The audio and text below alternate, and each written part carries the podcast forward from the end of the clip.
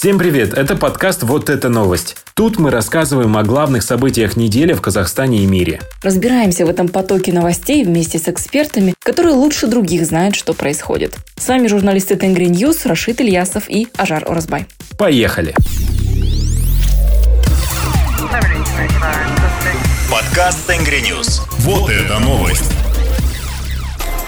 На этой неделе в Казахстане не было много громких событий, громче звучала соседняя Россия. Многих напугали кадры военной техники на границе с Украиной. До сих пор непонятно, они там воевать собрались или просто мускулами мерятся. Даже политологи не уверены в своих высказываниях о том, что будет дальше. К примеру, они говорят, что действия носят просто демонстративный характер и никто не заинтересован в войне. Вот мне интересно, если они не заинтересованы в войне, тогда зачем же людей вводить в состояние такого напряжения? Это же представь, люди стоят с оружием там где-то на границе, и для них сейчас любой повод может стать причиной, чтобы выстрелить. Очевидно, что может случиться и столкновение абсолютно без какой-либо команды. И вы спросите, казалось бы, какое дело нам до этого, до этой ситуации? Живем себе тихо в Казахстане. Но все мы знаем, что все, что происходит в соседних странах, напрямую сказывается и на нашей экономике. Взять только ослабление тенге в последние две недели. Ведь он падал вместе с рублем, на который начали влиять мартовские санкции США и Европы. В то время как цены на нефть достаточно были стабильными. Да, то, что эти две валюты, тенге и рубль, связаны, очевидно. Вот только на этой неделе, 15 апреля, президент США Джо Байден, который, кстати, считает Путина убийцей, ввел новые санкции против России.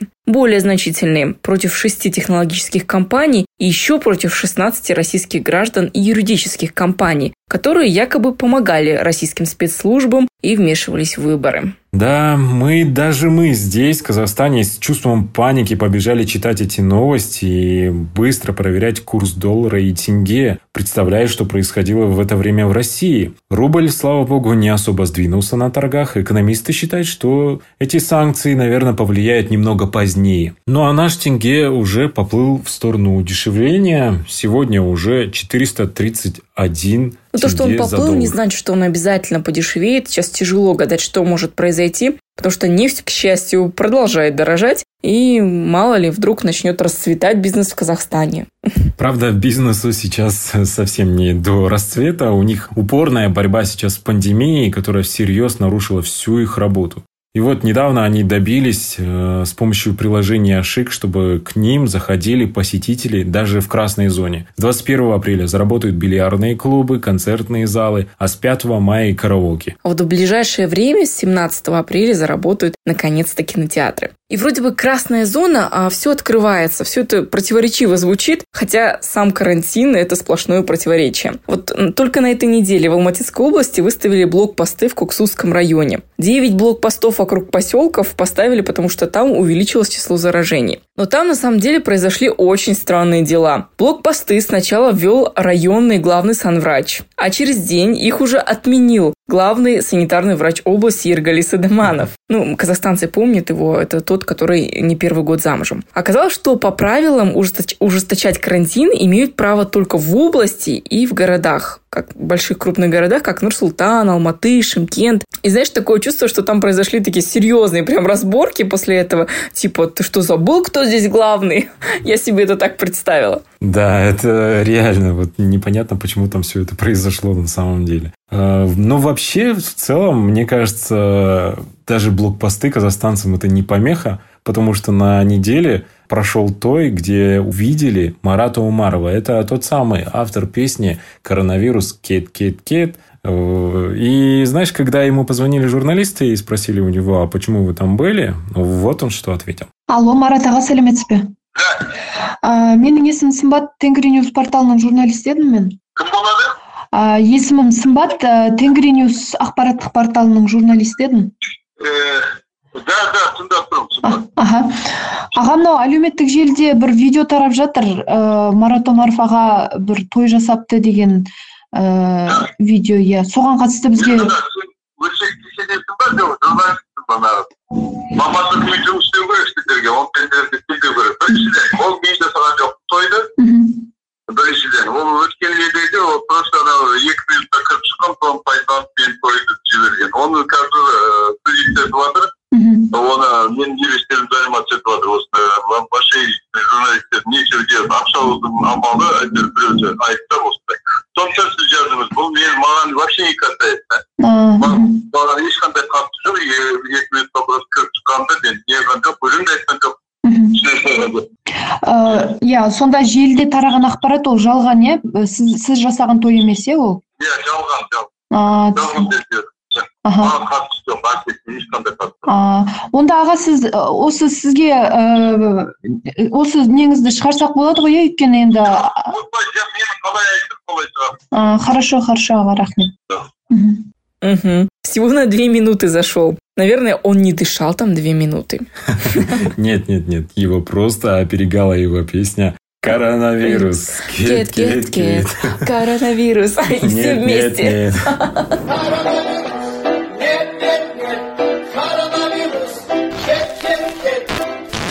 Ну, знаешь, в целом ситуация с ковид не улучшается, но и не ухудшается в Казахстане среднем за день у нас две с половиной тысячи заражений. Чтобы реально уберечься от коронавируса, десятки людей сейчас вакцинируются. Ну, знаешь, однако и здесь не все гладко. Недавно сообщалось, что 16 человек заболели коронавирусом после вакцинации. Да, в Минздраве тут же поторопились объяснить эту ситуацию. По их словам, в вакцине нет цельного живого вируса, и вакцина не может вызывать заболевание, не может быть заразной. А регистрация коронавирусной инфекции у лиц, привитых против инфекции, связана с тем, что поствакцинный собственный иммунитет начинает вырабатываться примерно на 12-14 день после иммунизации. Вот такие дела. Это цитата Минздрава. Угу. Ну, теперь будем знать, что через только 12-14 дней Да, раньше почему-то мы об этом даже не знали и не задумывались. Да, ну теперь все запомните. Так что 12-14 дней и тоже никуда не выходим, бережемся. То, что вакцина начинает примерно только на этот день э, работать, оказывается.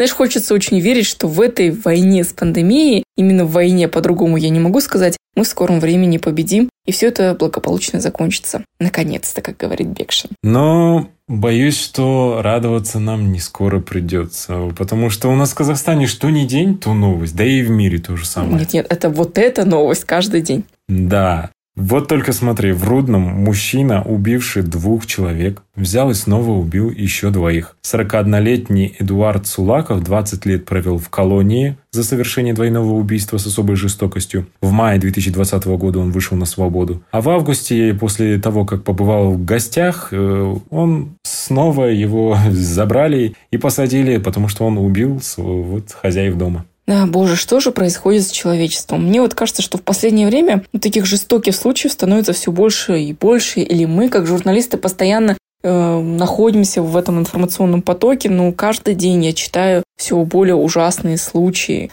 И вот не знаю, от чего это происходит? Мы стали больше замечать это или таких случаев стало больше? Как думаешь? Честно, я даже не знаю, что ответить. Но я знаю, кто может известный правозащитник, основатель фонда «Не молчи» Дина Тансари. Здравствуйте, Дина. Здравствуйте. Знаете, вот э, вы э, защищаете наших женщин, ваш проект «Не молчи» гремит на всю страну. И именно с вами мы хотели обсудить такую вот душещипательную тему. В последнее время участились, вот, ну, даже не последнее время, это, наверное, уже наблюдается, или больше об этом стали говорить, я не знаю, но мы в последнее время все время слышим какие-то совершенно жуткие истории, которые касаются э, насилия над женщинами, над детьми. Вот расскажите, пожалуйста, вот э, каково вам самой постоянно вот работать с, так, с такими историями? И вот действительно больше стало таких историй или просто освещать стали их больше? Ну, здесь, знаете, ситуация, конечно, кардинально поменялась. Если посмотреть на 2015 год, когда еще не было фонда «Не молчи», появились в 2016 и потихоньку начали так, ну, как говорится, э, не молчать, э, и сами не молчали, и людей учили не молчать. Вот. Сейчас, конечно, ситуация сильно изменилась, и да, в первую очередь это то, что стали об этом больше говорить сами жертвы, то есть это уже не стало таким прям постыдным или настолько латентным преступлением. Э, меня радует, что сами выходят на своих площадках социальных, Э, сообщают о том, что было совершено насилие.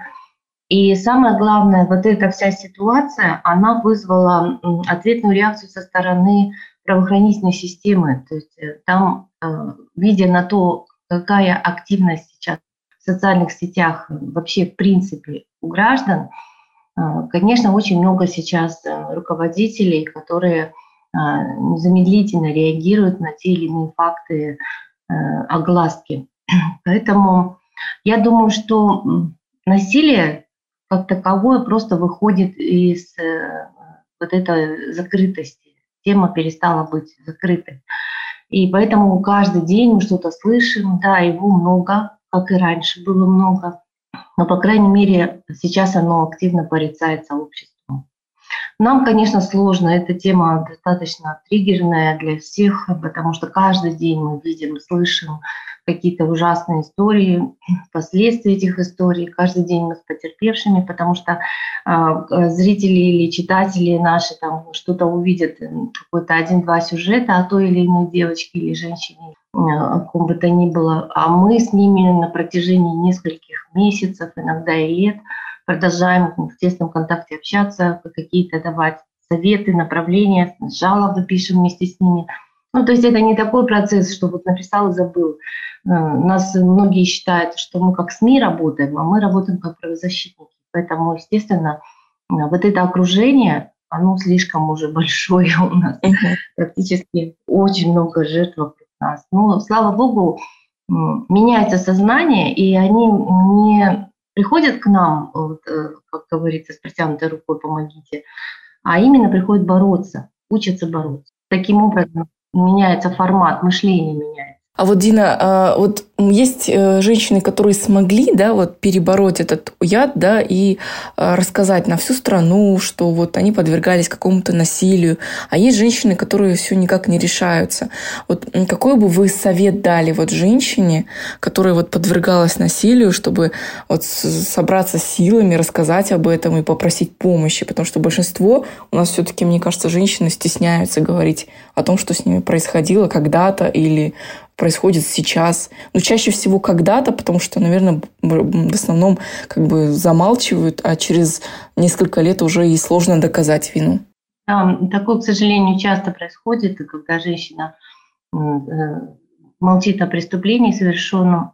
Ну, единственный совет, который мы даем, это мы говорим, не молчите, объясняем, как не молчать, объясняем их права, у нас есть несколько инструкций для жертв сексуального насилия, для жертв бытового насилия. Мы постоянно пишем, что делать родственникам, что делать самим жертвам в этой ситуации, как себя вести родителям, пережившим, у которых ребенок пережил насилие сексуальное.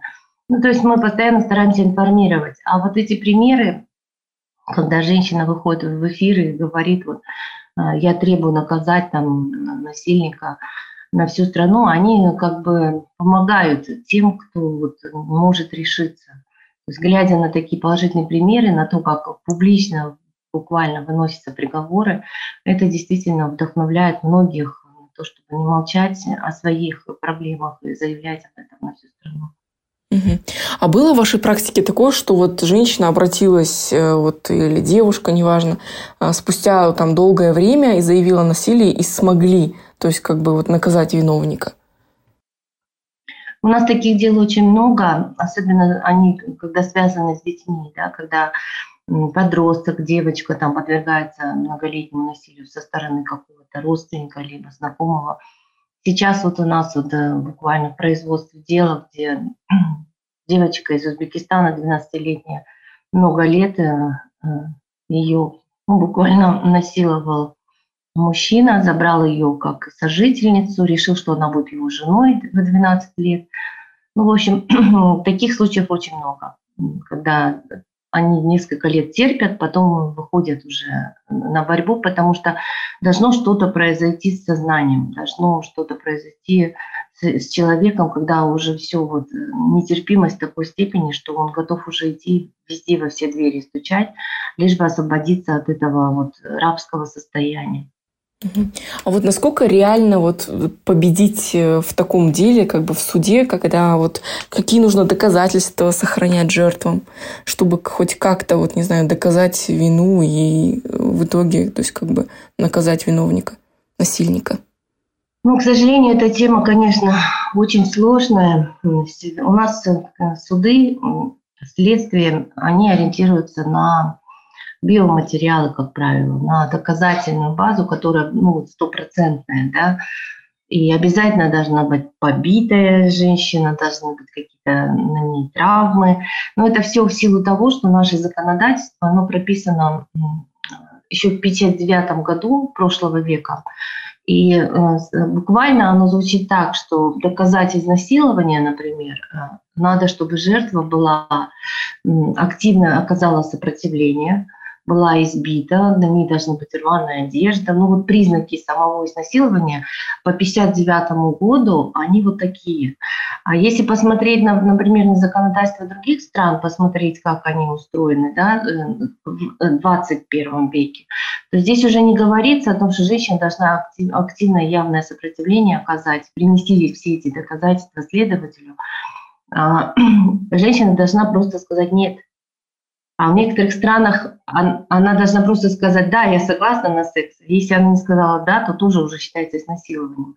Вот. И мы настолько далеки сейчас, мы вот буквально в каком-то, знаете, ну, законодательство настолько устарело, и взгляд на это преступление настолько неактуальный уже, да, не учитываются последние исследования в которых говорится, что 70% женщин не сопротивляются, потому что они подвержены э, психологическим реакциям, страх, ступор, там еще что-то.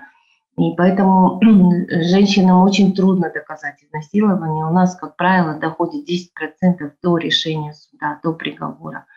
Поэтому я имею в виду вообще в, законода... Э, в стране. Да, если вот мы возьмем статистику прошлого года, у нас было 1080 изнасилований зарегистрировано в ЕРДР, а приговоров было 108 по 120 статье.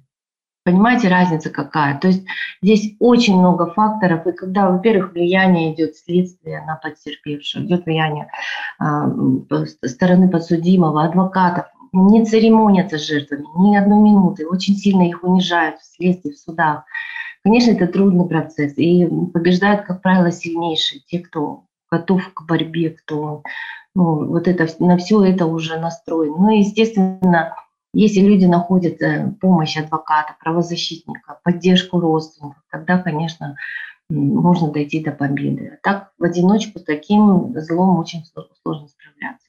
Насколько я знаю, у нас уже готовится закон о бытовом насилии, где там даже если сосед пожалуется, то уже будут заводить дело. Даже некоторые люди после этого там на митинги вышли, ну или просто как бы выступали против этого закона. А, что там происходит? Вы, я думаю, участвуете в этом э, составлении этого закона? Мы с этим законом работали. Я сама была членом рабочей группы с апреля прошлого года 22 заседания участвовала. Вы знаете, конечно, э, бытовое насилие – это на самом деле, я, я всегда думала, что страшнее изнасилования ничего нет. А на самом деле самое страшное – это когда тебя бьет, насилует собственный муж или любимый человек. И вот это преступление, оно имеет продолжительный характер, и женщины, как правило, абсолютно беззащитны в стенах своего дома.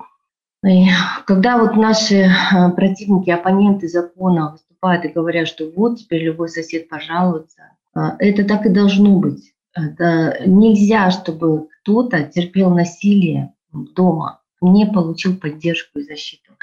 То есть безнаказанность, она порождает новые преступления. Не просто новое преступление, а порождает целый ряд э, серьезных э, преступлений. Во-первых, э, человек, который систематически избивает другого человека, его сознание, личность как таковая разрушается и деградирует. И со временем все вот эти вот преступления, связанные с семейно-бытовой сфере, они начинают просто обрастать какими-то более тяжелыми фактами, да, когда, например, у нас в нашей практике 15 таких кейсов, когда муж избивал сначала жену, потом стал избивать ребенка, и потом просто стал насиловать ребенка. То есть вот деградация, она идет ступенчато. Ну, все думают, что вот это просто шапалах какой-то, да, вот можно это простить и решить внутри семьи, да. Такое можно решить внутри семьи, там, собраться с родственниками, сказать, что такое нельзя делать, что нужно решать вопросы мирно. А, но если этот шапалах не остановить один раз, если этому не дать какую-то правовую оценку, то он повторится, и в следующий раз это будет гораздо тяжелее, понимаете? Почему очень важно на корню останавливать такие вещи, чтобы завтра этот человек не привык чтобы завтра этот человек не деградировал в своем вот это, в своей агрессии, а та жертва, которая рядом с ним живет, также не деградировала в своей вот этой жертвенности, потому что многие женщины, не найдя поддержку близких родственников, не найдя в себе силы сопротивляться этому, они просто начинают закрывать глаза на все, даже на то, что в их доме насилуют ребенка. Таких фактов тоже было очень много. И чтобы не допустить вот уже таких трагических последствий, нужны э, очень серьезные меры реагирования. Я так считаю, потому что ну, наш фонд работает в основном с тяжкими делами. Мы разбираемся в убийствах, в тяжких, в тяжком вреде э, здоровью, в средней тяжком вреде здоровью. Мы разбираемся уже в таких вот э, ситуациях, когда мы видим последствия безнаказанности, понимаете? Поэтому никто не отменял права человека никто не отменял э, конституционные права женщин. И если у нас написано в Конституции, что не, не имеет права подвергать дискриминации по признаку пола, то не имеет права действительно.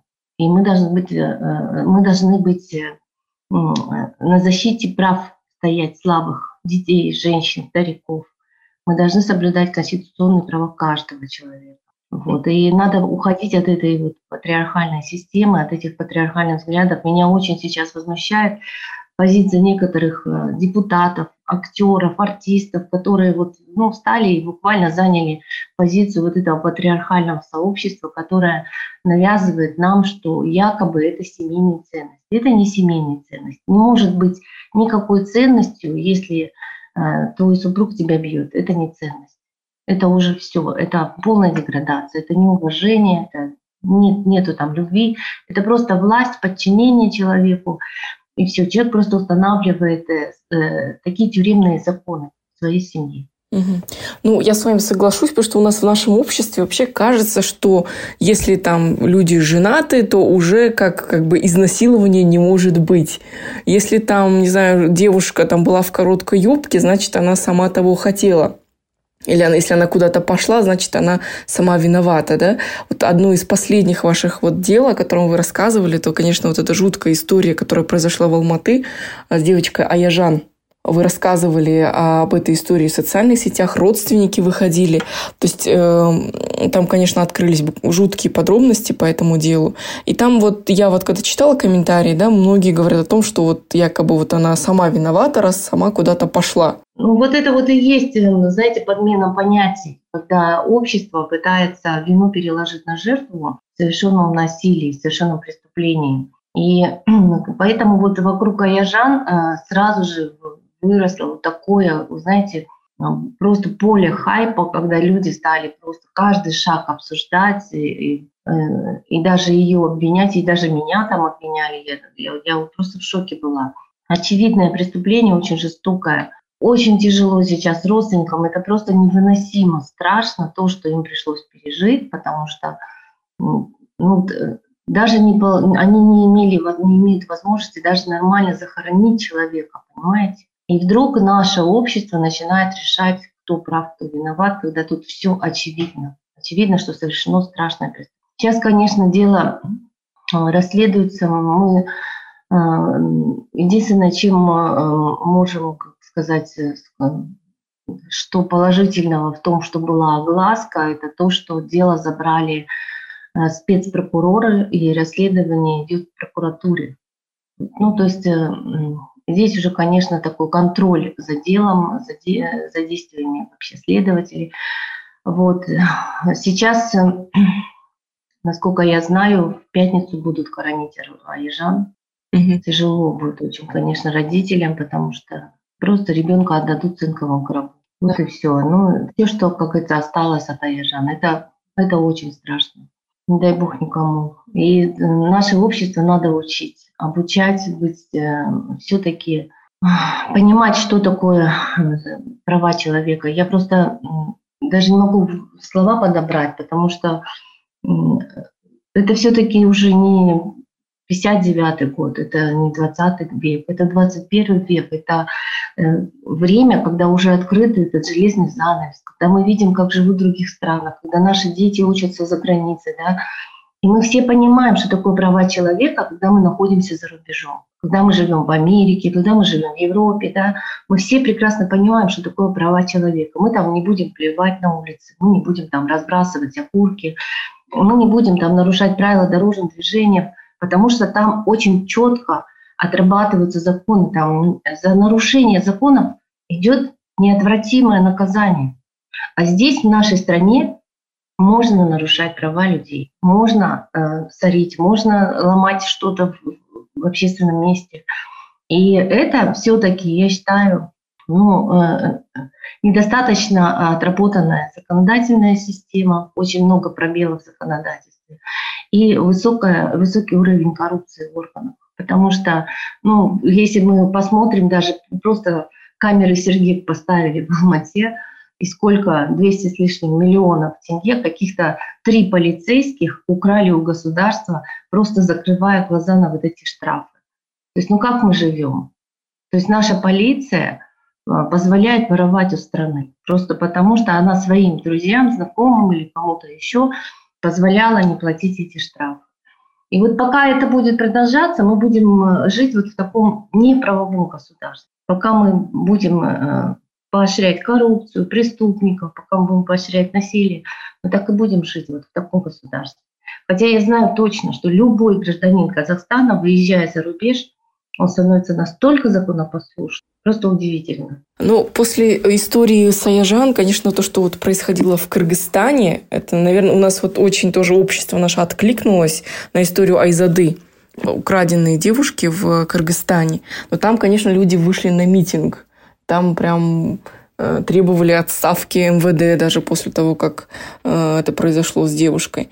И вот э, Алып Кашу, да, угу, произошла, да. Лапкашу, вот эта тема вот такая вот больная для Кыргызстана, ну, она и у нас есть. Я сама в своей практике разговаривала со многими украденными девушками, либо у них сломанные судьбы, они тоже подвергались насилию. То есть их жизнь это ломало, вот, конечно, очень сильно. Вот что вы думаете вообще о традиции Алапкашу, есть ли она у нас сейчас, и э, вообще насколько это правомерно? Красть девушку и там жениться на ней? Ну вот смотрите, она существует, это однозначно, особенно в южных регионах. Последний наш кейс, который был в Чемкенте, когда девушку украли и сняли на видео этот момент ночью, она все-таки действительно была украдена якобы с целью там выйти замуж, ее увезли в какой-то поселок, потом ее нашли правоохранительные органы, но девушка не написала заявление. То есть э, дело завели по факту, потому что был резонанс, дело завели по 106 Э, статье незаконного удержания. Вот.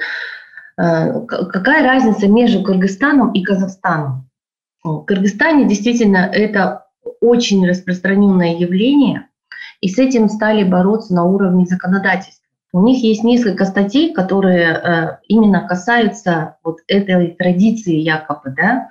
То есть, если вы посмотрите, у них есть статья там, допустим, 175 э, Уголовного кодекса, это когда похищение лица с целью вступления в брак, или 176 статья принуждение к вступлению в фактические брачные отношения. Это все наказывается уголовным э, наказанием, там есть ре, реальные сроки. Или принуждение лица к вступлению в брак, это 177 статья. То есть если в Кыргызстане украдут девушку, то там ряд статей уголовных, которым будет подлежать вот этот преступник. Но тоже есть такая проблема. Вот если мы возьмем тот же самый э, город Бишкек, где Айзаду украли, э, там за прошлый год было украдено 92 девушки. Из них только 20 подали заявление в полицию, 20 довели дело до приговора. Понимаете? Здесь у нас даже такой статистики нету. В принципе, да, чтобы, чтобы вели статистику именно, что украли с целью выдать замуж, у нас такой статистики нет. У нас нет таких статей. Но вот сейчас э, вопрос как бы стоит ну, в среде правозащитников, мы как бы обсуждаем, да, стоит ли нам такое законодательство иметь, а, такие статьи в нашем законодательстве. У нас есть э, статья похищения человека, но почему-то ее не используют, либо ее неправильно трактуют те же самые похитители. Да, они думают, что это не настолько серьезное преступление. Вот. Но что э, изменилось, когда Кыргызстан ввел эти статьи? Практически ничего не изменилось. Понимаете, что меня пугает вот в этой ситуации? Что несмотря на то, что добавили там практически 4-5 статей, э, касающихся именно кражи невест, это не изменило ситуацию. Здесь все-таки работать надо больше с ментальностью, с менталитетом. И плюс самое главное, нужно, конечно, работать с тем, чтобы правоохранительной системе искоренить коррупцию. Вот когда у нас будет неотвратимость наказания, тогда, конечно, э, не нужно будет столько законов писать, столько всего. У нас э, в этом проблема, что сами правоохранительные органы. Вот вчера у нас, например, кейс. Э, девушка познакомилась с мужчиной, поняла, что он абьюзер, всячески пытается избегать его, он ее преследует. Он ее берет наглым образом, сажает в машину, увозит, привозит к себе домой, насилует, она от него убегает, потом он это делает еще раз, опять увозит, привозит. И опять насилует, она, в общем-то, не выдерживает, рассказывает своей сестре старшей. Сестра э, требует, чтобы она пошла в полицию. Полиция что делает? Они берут и заводят дело по административной статье. То есть участковому передают, и как родственные отношения их устанавливают. То есть у нас э, закон о семейно-бытовом насилии, он позволяет женам э, э, бывших мужей, бывших жен, бывших сожителей, бывших любовниц считать как члены семьи, и их можно преследовать годами и бить, и все это будет по адам статье. Понимаете? И вместо того, чтобы заводить дело по двум уголовным статьям, то есть похищение человека и изнасилование, он делает, э, все-таки берет и административное правонарушение пишет. Хотя здесь э, ряд уголовных дел на лицо. Почему это происходит? Потому что участковый не воспринимает это преступление серьезным, он не воспринимает, что нарушены права женщины, он просто жалеет этого человека. Он даже может не получить от него никаких денег там, или еще что-то. Ему просто жалко мужчину, который сядет в тюрьму из-за какой-то тетки, там, какой-то дурочки, ну, грубо говоря, да, ой, ну ничего подумаешь, ой, ничего у тебя там. У нас открытым текстом пишут, ну ничего у нее там сотрется, что ли. И так пишут в комментариях. Понимаете, это же ужасно.